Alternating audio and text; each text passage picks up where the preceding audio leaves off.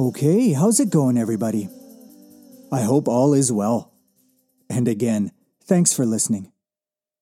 Okay, so if you haven't heard this before, the poet Samuel Taylor Coleridge reportedly once said that every single person is born either an Aristotelian or a Platonist. He then went on to say that it's pretty much impossible to change from one to the other. Nope, if you're not one, you are the other and you stay that way. That is your orientation. So, okay, well, what does it mean to have these two orientations? Well, here are some basic questions to consider that might help. Okay, so are you more of a spiritualist or are you more of a materialist? Are you a lover of transcendent metaphysics or a lover of uh, scientific empiricism? Are you a lover of mathematics or of biology?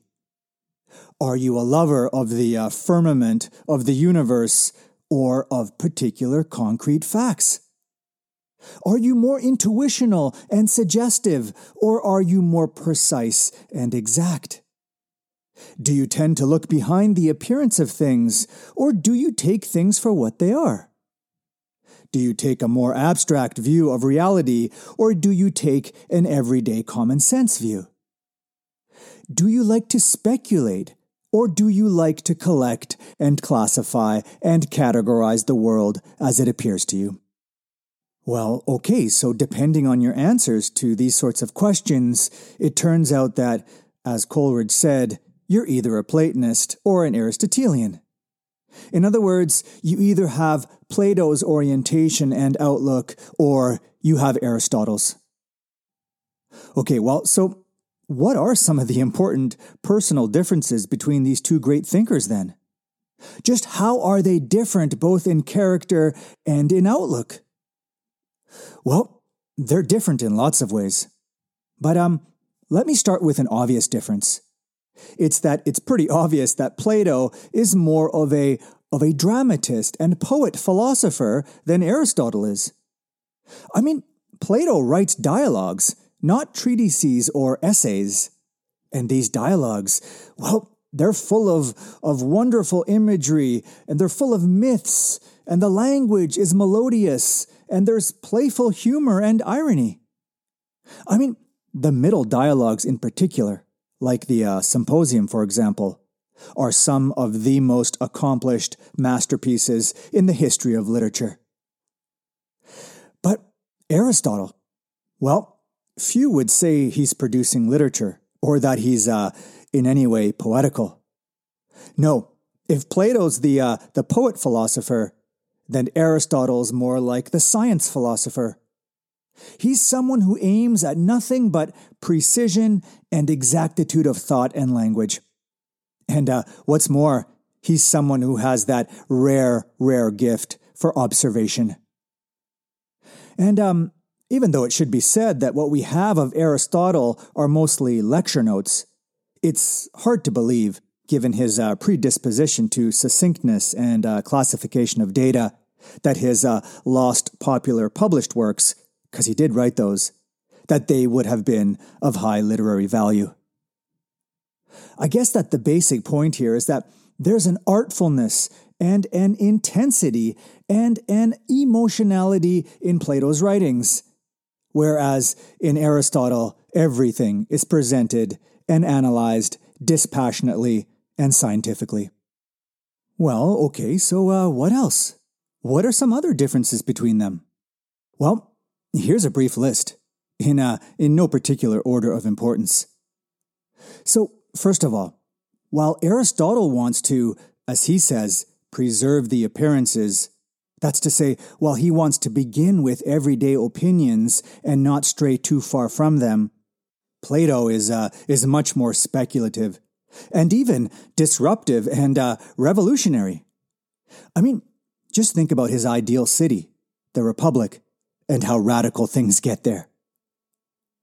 Okay, well, second, while for Plato, the philosopher must get back down into the cave and do the work of living amongst others and trying to enlighten them, for Aristotle, the best life is, is ultimately the, the purely theoretical and scientific one, where we're isolated from others, just doing intellectual work. Sort of like uh, living like an Einstein. Okay, well, third, while for Plato the soul is something immaterial and eternal and divine, according to Aristotle, the soul is a composite living organism which dies when our body dies. And uh, fourth, while for Plato we become good by exemplifying or approximating a higher metaphysical ideal, the form of the good, according to Aristotle, there are no such forms, and if there are, they're totally useless for morality. In other words, there's no otherworldliness about Aristotle's conception of human goodness. Actually, you know, this idea of a otherworldliness should be stressed a bit more because it's a it's a fundamental difference in outlook between them. Actually, know, there's a great painting or fresco called School of Athens by the Italian Renaissance painter Raphael, which uh, depicts this key difference. What it's a painting of is a congregation of philosophers with, uh, with Plato and Aristotle in the middle of them. Now, what the two great thinkers are doing is they're, they're talking to each other, but while doing so, Plato is gesturing up towards the sky, while Aristotle is pointing down to the ground. Well, this is intentional on Raphael's part, of course. What he's showing is their two respective orientations or outlooks on reality. You see, if it's not already clear by now, Plato's orientation is one of looking upwards to a higher reality beyond. And Aristotle's is one of looking down at this world such as it is. Essentially, Plato has a two world view, and Aristotle a one world one. That's to say, Plato envisions another reality, an eternal one, beyond this changing and so inferior world down here. But Aristotle, well, he's no stargazer. He's got both his feet firmly planted on the ground, this ground. For him, there's only one world the world that we perceive with our senses, the one filled with rocks and plants and animals, and, uh, importantly, too, change. To, uh, to posit some higher reality is for, for him just, as he says, empty words and poetic metaphor.